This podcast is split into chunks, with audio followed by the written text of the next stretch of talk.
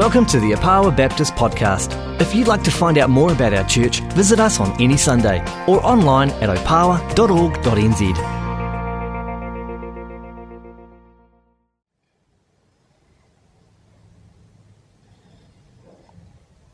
Listen to this prayer of mine, God. Pay attention to what I'm asking.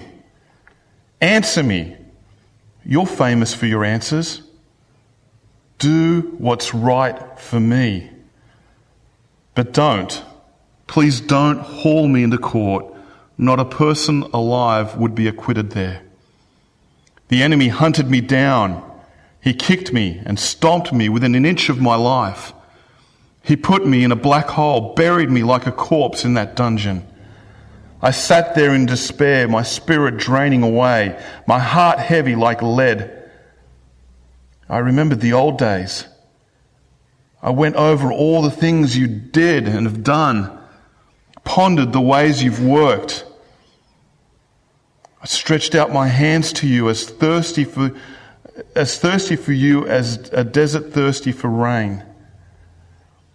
Hurry with your answer, God. I am nearly at the end of my rope. Don't turn away. Don't ignore me.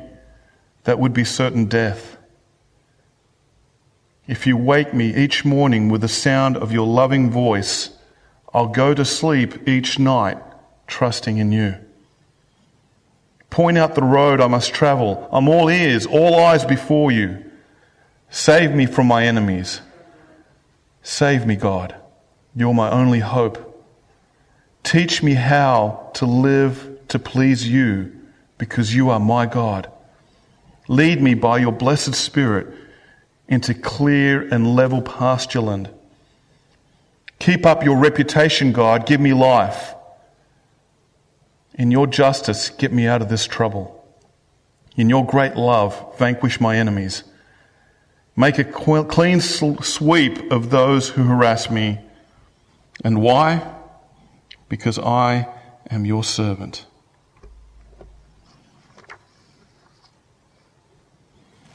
Now, if I take Alan Curry's advice from last week, I've just read the psalm and that's the sermon, we can all go. It's interesting when it comes to culture. Okay, anyone lived overseas for a period of time? Okay, uh, Andrew, put your hand up. when you go live overseas, who you are comes into question because you go into a culture that is so different to your own. You know, when I moved to Italy, I thought I was Italian until I actually lived in Italy and realized the culture differences were so astounding that I had to almost relearn how to live in this culture. All the things I'd taken for granted had changed.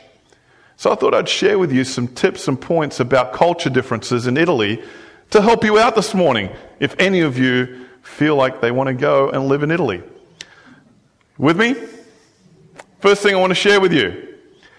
You might have some cops here who have V8 cars, um, but in Italy they have V12 Lamborghinis. That's the way to catch, catch anyone speeding, right? Uh, it's quite an interesting thing. You see a Lamborghini with police lights on it, you think, man, they've got a high budget. Wow. But the funny thing is, they don't pull you over for speeding in Italy. They just take a photo of you and send that photo with the speeding ticket. Ain't that hysterical? Um, road rage is condoned only on people who do, not, who do not overtake in the overtaking lane. That's something Kiwis are going to have a real problem with when they're driving in Italy.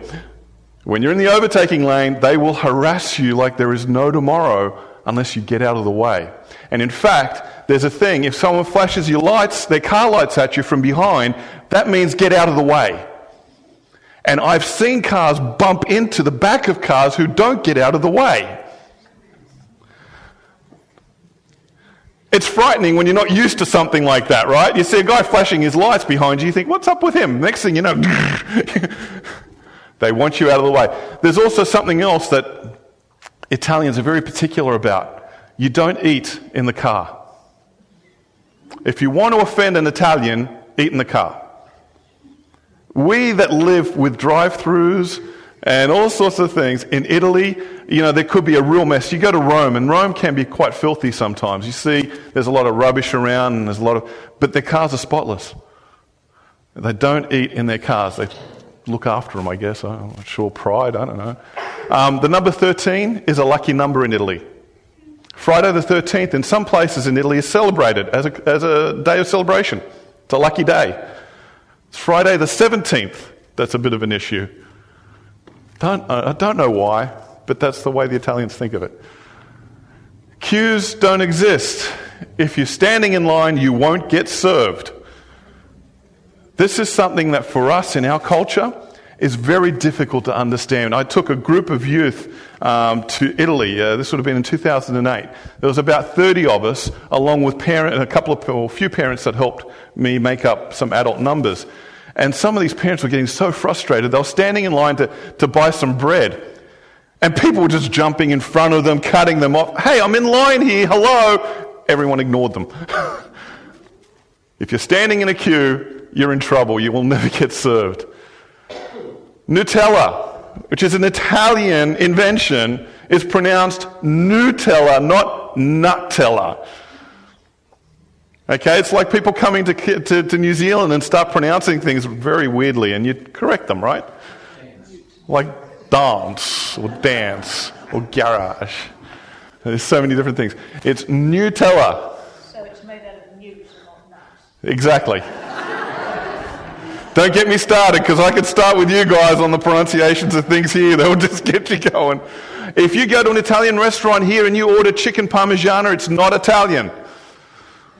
Did you know that? Parmigiana in Italian is actually roasted eggplant uh, that's usually either roasted or fried with a bit of breading, and then there's a tomato sauce, a tomato based sauce with, with uh, mozzarella that's, that's melted on it. That's Parmigiana. If you have a chicken Parmigiana, you're going to get chicken with eggplant. So I've had some people who, oh, I'm going to order this chicken Parmigiana, yep, and then they get this eggplant and they get a little bit freaked out. Um, also, pepperoni pizzas are not Italian. It's an American invention, pepperoni. Uh, in fact, uh, if you ask for a pepperoni pizza in Italy, you'll get uh, pizza with uh, capsicum on it. Because pepperoni means large peppers or bell peppers. It's not very usual that people would ask for a pepperoni pizza in Italy. So if you know that, and pepperoni itself was actually invented in New York. So just a heads up there. Don't ask for pepperoni. Ask for salami, you'll go okay. Um, the only meat that is appropriate on pizza is pork. If you go to Italy, uh, you're not going to find lamb or beef or anything like that on your pizza. There's only pork. So it's usually salami or prosciutto, and it's usually fresh. So be careful when you order pizzas in Italy. You're not going to get lamb. Also, there's absolutely no fruit on pizza in Italy. okay? No fruit. There in some places in Italy, there is capital punishment if you ask for pineapple on pizza. And the next one, yes, it's not a fruit. Don't mess with an Italian and his tomatoes. Tomatoes is the base of everything they eat in Italy, very much so. Uh, they don't just use it for sauces, they use it for entrees, they use it for quite so many things. Mainly because the climate there is great for it, but the Italians just love their tomatoes. And they don't think of it as a fruit. Don't mix cheese and fish. Um, I went to Philadelphia's, which is in uh, over there in Beckenham. Yeah. and the one in Beckenham. And I ordered a, uh, uh, they had a, a, garlic prawn pasta and a creamy sauce, which was really, really nice, but they brought cheese to the table. And um, you don't mix cheese and fish. So they won't do it for you in Italy, so don't expect them to bring parmesan or any kind of cheese if there's fish. It's actually a taboo thing. I'm not sure why they get all uptight about it, but anyway, that's that. Dinner is never before 8 p.m. Okay? If you're at 5 o'clock, 5.30 getting hungry, uh, you're still away, a long way away from dinner. Okay? Italians will not even start dinner until well after 8 p.m. Most of the times, closer to 9. Most of the stores in Italy will close at 8 p.m., but they also close at lunchtime, from usually from about 1 o'clock to 4 o'clock. And everything, especially like large cities like Rome, everything dies between 1 and 4 because everyone goes home to have lunch. And then they have their afternoon siesta and then they go back to work. and they work till 8, and then they come home. So about 8.30, 9 o'clock, there's dinner. Cappuccinos are frowned upon following a meal. I know our culture is really into coffee and stuff, but for Italians, cappuccino is only ever in the morning. It's a breakfast coffee. So you don't have cappuccinos after a meal. If you're at someone's place and they offer you coffee, don't ask for cappuccino because they won't make it for you. They'll make you a long black or a short black. Again, just an Italian thing that we get kind of used to. There's also another thing. There's no such thing as coffee to go. You know how we get our little coffees and you know go around with our little coffee? Italy, no. Nobody goes with our little coffees around, you know. So if you walk into a bar, because all the bars there aren't the bars that you know here, they're coffee bars, and you get your coffee and it comes on the table with a glass, with a nice, you drink it and you go. In the morning, it's usually a shot, and any other time you have coffee, you have it in company with people at the place. Which leads me to my next point. Restaurants don't have a to go option. You can't ask for a doggy bag in Italian restaurants. In fact, that's considered very rude. If you can't eat your meal, you leave it. And I have, I have an American wife who just can't, she abhors the fact of food getting wasted, so it's got to go.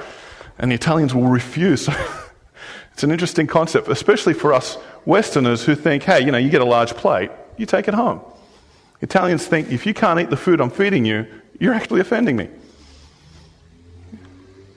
It's not socially acceptable to get drunk.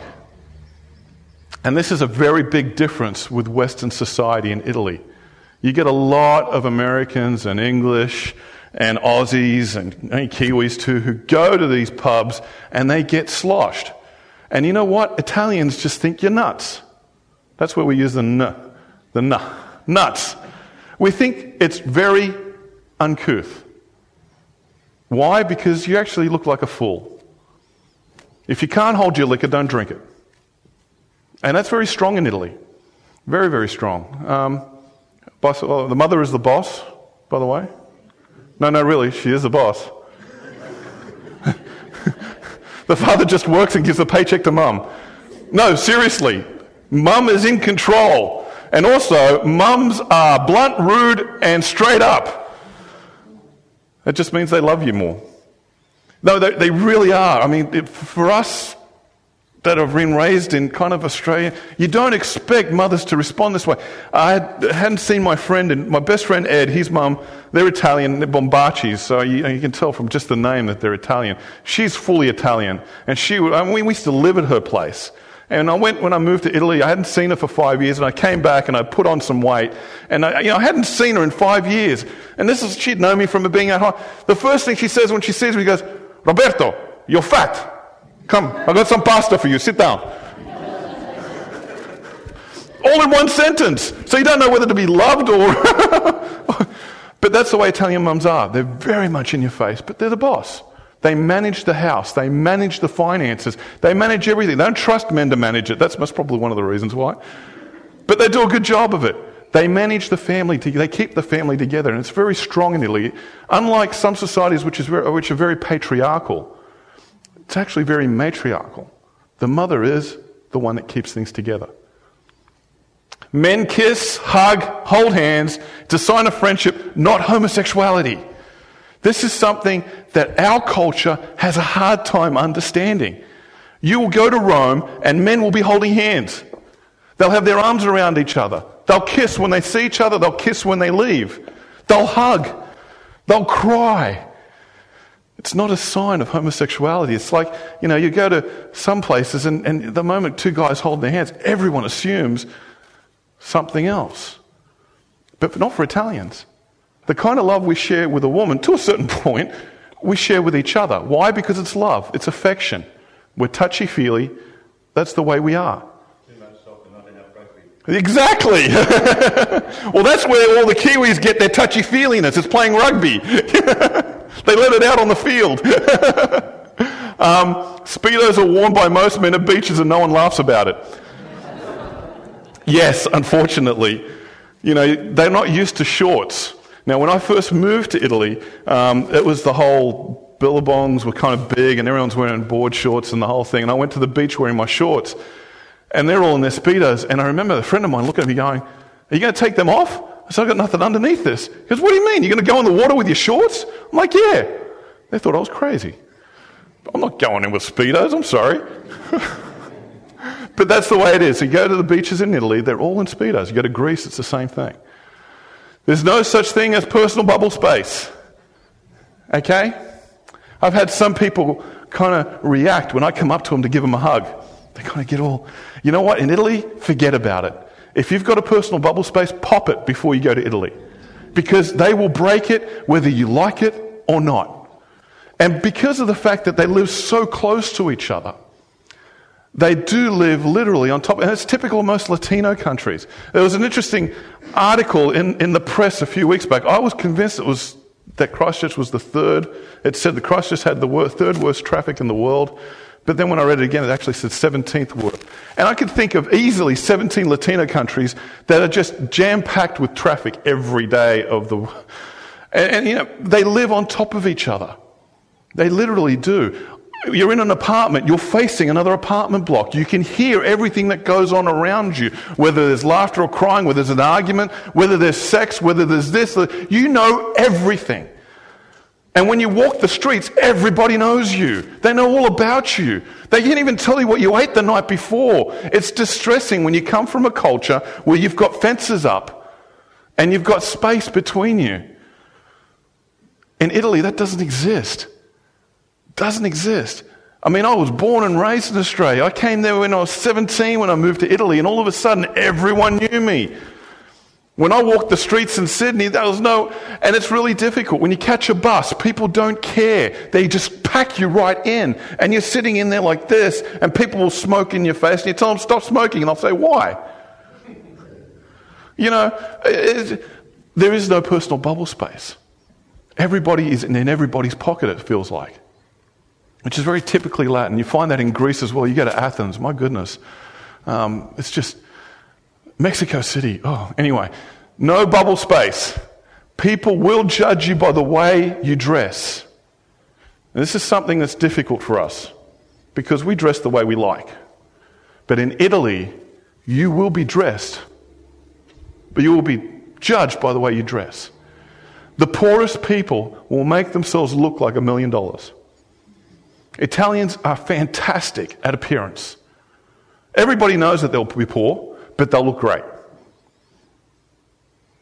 It's a social thing. So, you know, when I show up there, I had, uh, at the time, you know, the, the, high top Reeboks were in, and I had those on. I had my Billabong shorts and a highlighted pink singlet, and everyone looked at me as like I was an alien that came from Mars. They wouldn't talk to me, they would shun me. Literally. And then my girlfriend at the time had to teach me how to dress, or she wouldn't go out with me. They will judge you by the way you dress. You'd be kicked out of a wedding if you're wearing purple. Purple is an unlucky colour for weddings, engagement parties, birthday parties. You don't wear purple. If you didn't know this, you'd show up to a wedding wearing purple, you'd be in trouble. They will literally kick you out, they won't let you in. and one last thing Never give anyone chrysanthemums as flower gifts. They're reserved only for graves. Seriously. Now, I, I, just discovered yesterday what a chrysanthemum looks like here, because you can get those really pretty green ones, you know, in the stores, because I think they're really pretty. But don't give those to Italians. Because I think, what, you're preparing for my death? I gave some to my wife yesterday. Wow.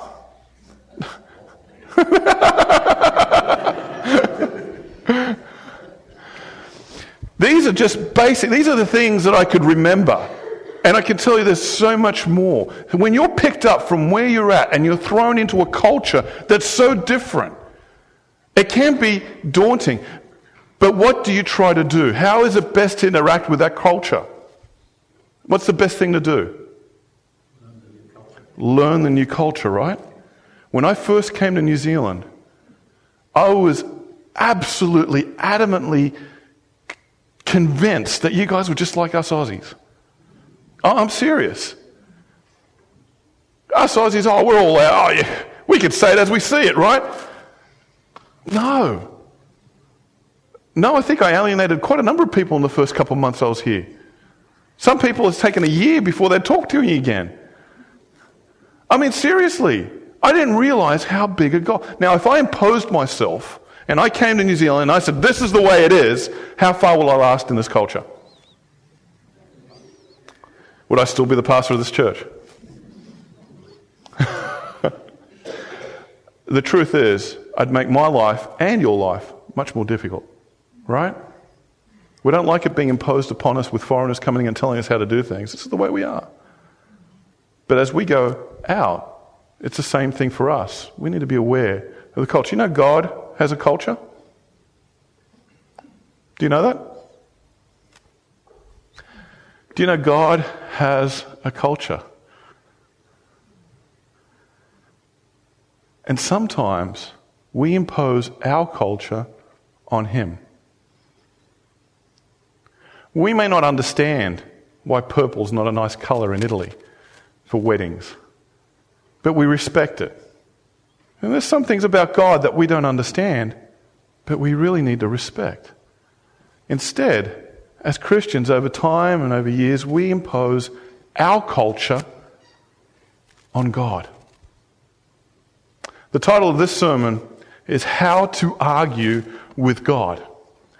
Because I believe as Christians, we don't know how to properly argue with God. Because for most of us, we think it's inappropriate.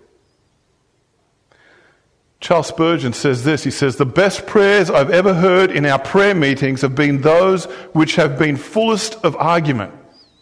Sometimes my soul has been fairly melted down when, where I have listened to the brethren who have come before God feeling the mercy to be really needed and that they must have it. For they first pleaded with God to give it for this reason, and then for a second, and then for a third, and then for a fourth and a fifth until they have awakened the fervency of the entire assembly. To do that, you need to understand God's culture. Who is God? Who is God? You see, God wants to know the real you. He wants to know the real you. He wants you to be the real you. What's inside, He wants to hear it. At the same time, He wants you to know the real Him. He wants you to know the real God. And so we come to Psalm 143. I'll read the New Living Translation out to you. If you've got a Bible, hop onto it. Psalm 143. Hear my prayer, O Lord. Listen to my plea. Answer me because you are faithful and righteous. Don't put your servant on trial, for no one is innocent before you.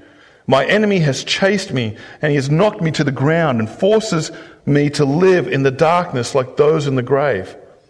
I'm losing all hope. I'm paralyzed with fear. I remember the days of old. I ponder all your great works and think about what you have done. I lift my hands to you in prayer. I thirst for you as parched land thirsts for rain. And there's that interlude where he kind of stops and then goes on. Come quickly, Lord, and answer me, for my depression deepens. Don't turn away from me, or I will die.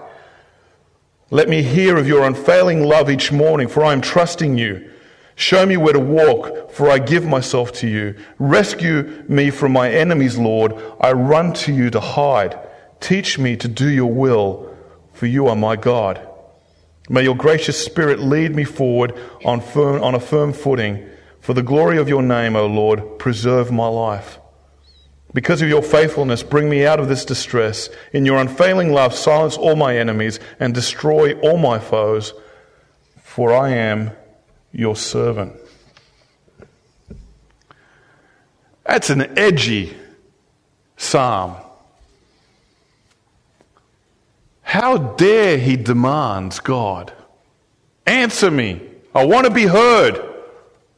How dare he? Does he realize he's talking to God? God will answer him in his own timing.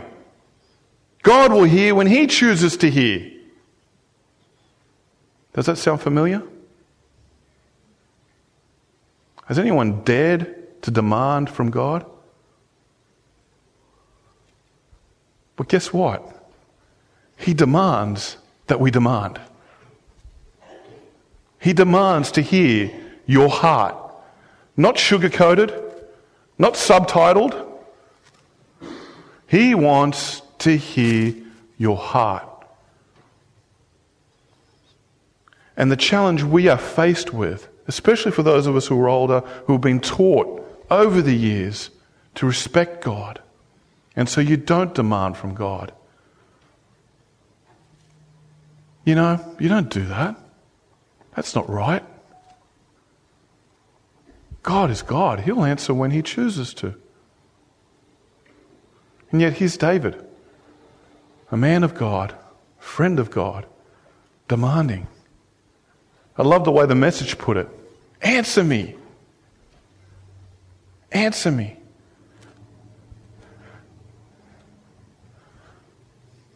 This psalm almost sums up the whole book of Psalms.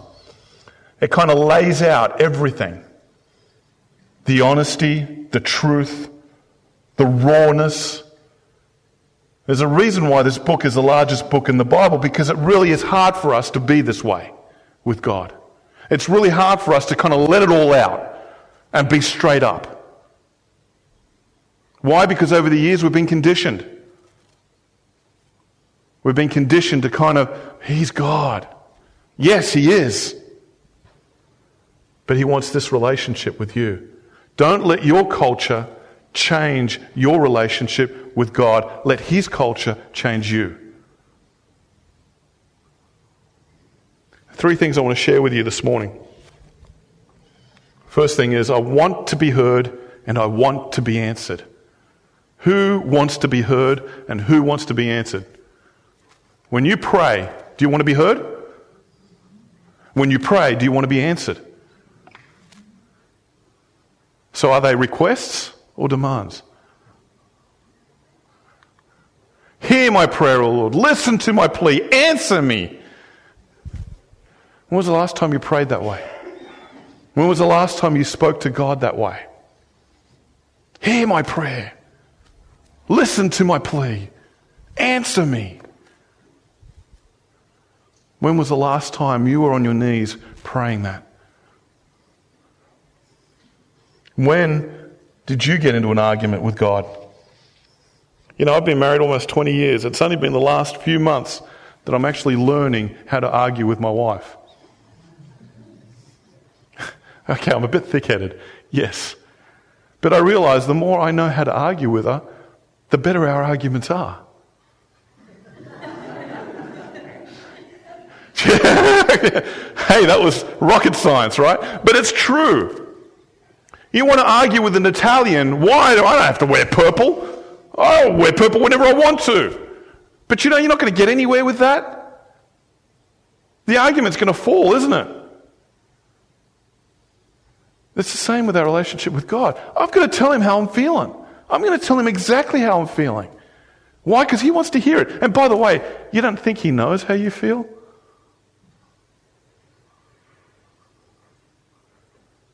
You don't think he knows where you're at? Put it to voice. Lord, I want to know what's going on in my life, and I need to hear from you now. Lord, listen to my plea. Answer me. Answer me.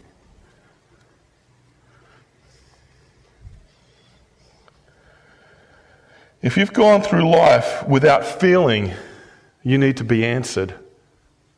Without feeling, I want to be heard, maybe you're playing it way too safe. And maybe, just maybe, you're not following His will. Because the moment you do, this is going to happen. Hear my prayer. Answer me. If you haven't struggled with this, I want to challenge you this morning. Psalm 62 8, O people, trust in him at all times, Pour out your heart to Him. For God is our refuge.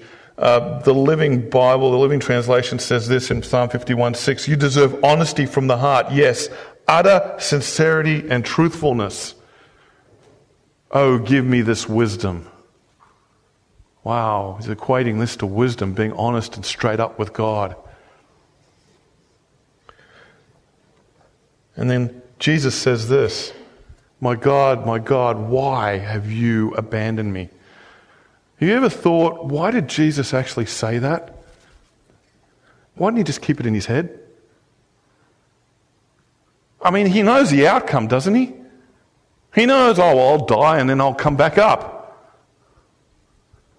The anguish that comes out of Jesus Christ, the Son of God. My God, my God, why have. I mean, it's heart wrenching. Anyone seen the Passion of, of the Christ? Man, that scene, you hear it in Aramaic and you're just like, you're wrenched. And he's the Son of God, bearing his heart to his Father in heaven. If we're called to be like Jesus, there are going to be times we're going to be feeling like that. If we're following God's will in our lives, there are going to be times we're going to be feeling like that. I know our culture tells us to keep it all in. I know our culture tells us to, well, that's not appropriate. I know our culture wants us to be quite happy in our own little spaces and put the appearance of things that are good. But you know what? God doesn't want you to be living that way. He wants you to be honest. He wants you to be honest with what you're struggling with. He wants you to be honest with what, you what, what is beating you down. And He wants you to be honest with Him. Wants you to be honest with Him.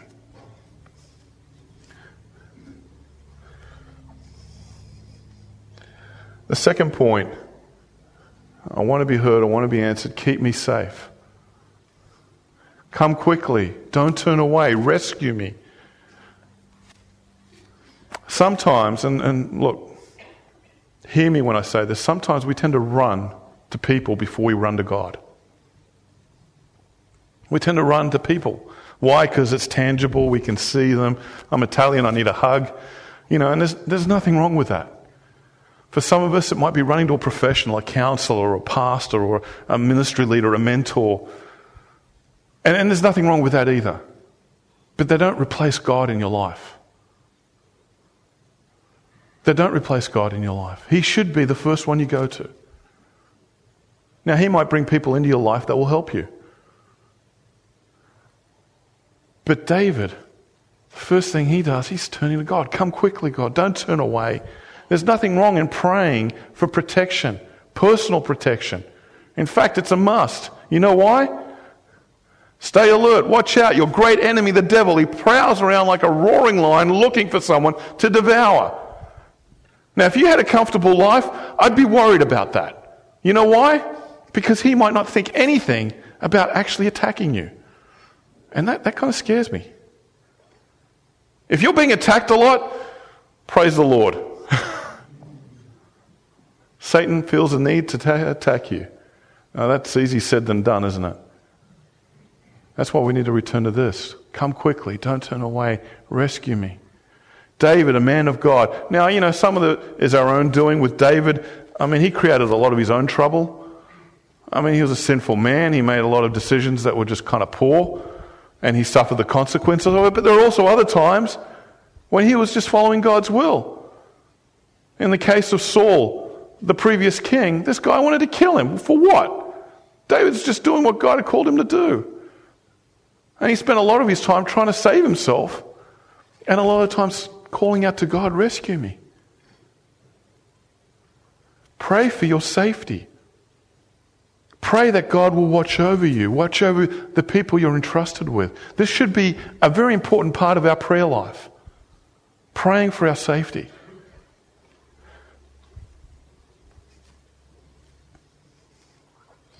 And the last thing, help me to be more like you.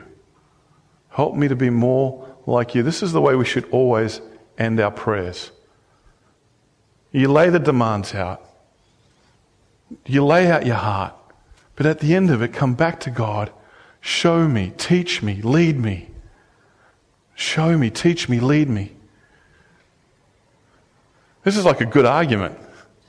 I'm upset at you. Look at my life. Look at what I'm telling. It could be not just my personal problems. It could be my kids that are driving me crazy. Or it could be finances. It could be just frustration with the way the city is going about and driving your car and finally coming around the corner and the road's closed off. And now you've got to go all the way around and what was going to turn out to be a five minute trip is now a 20 minute trip. And you get to the there finally and you're really upset and annoyed and now you've got to get your car checked again because your suspension's gone. And, and those insurance companies my goodness you know all i want is an answer. Just give me an answer and they're not giving you an answer. They're giving you this puppet talk, and you get frustrated, and you're angry, and you're upset. Where do you take your frustrations? Where do you take your anger? Some of you ministry leaders, you've got everything lined up, planned, and now things have changed. And I know, I mean, I don't know, the, I mean, I can imagine the frustration of having to realign everything again and getting angry. What, what, who do you take your frustrations to? You take it to God. And as you wrestle with Him, the argument turns to show me, teach me, lead me. Lead me, Lord. I'm realizing, it, you know, I'm telling you, 20 years of marriage, I'm realizing that our arguments are not turning to, they're turning to how can I make it better? What, what can I do? Show me. Teach me. And I'm starting to realize that sounds pretty cool, actually. Because those arguments aren't ending in frustration. They're ending in me being selfless and saying, you know what, I want to make this better. I want to be more in a way that's going to help you and help me. And you know what? I want to be better for God. So show me, Lord. Teach me. Lead me.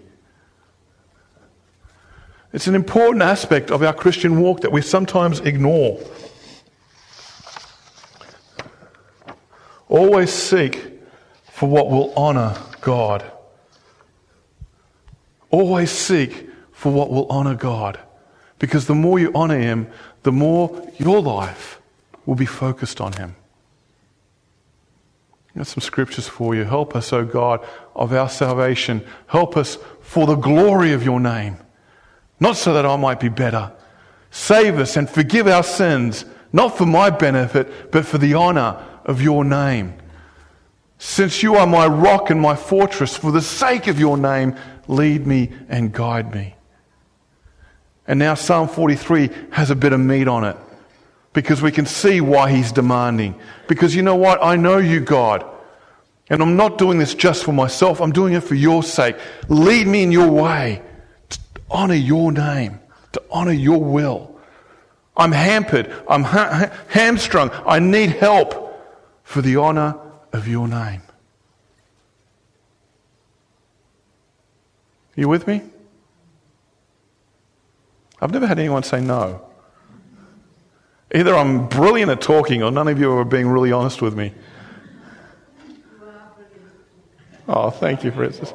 Start again from the top? Okay, hang on.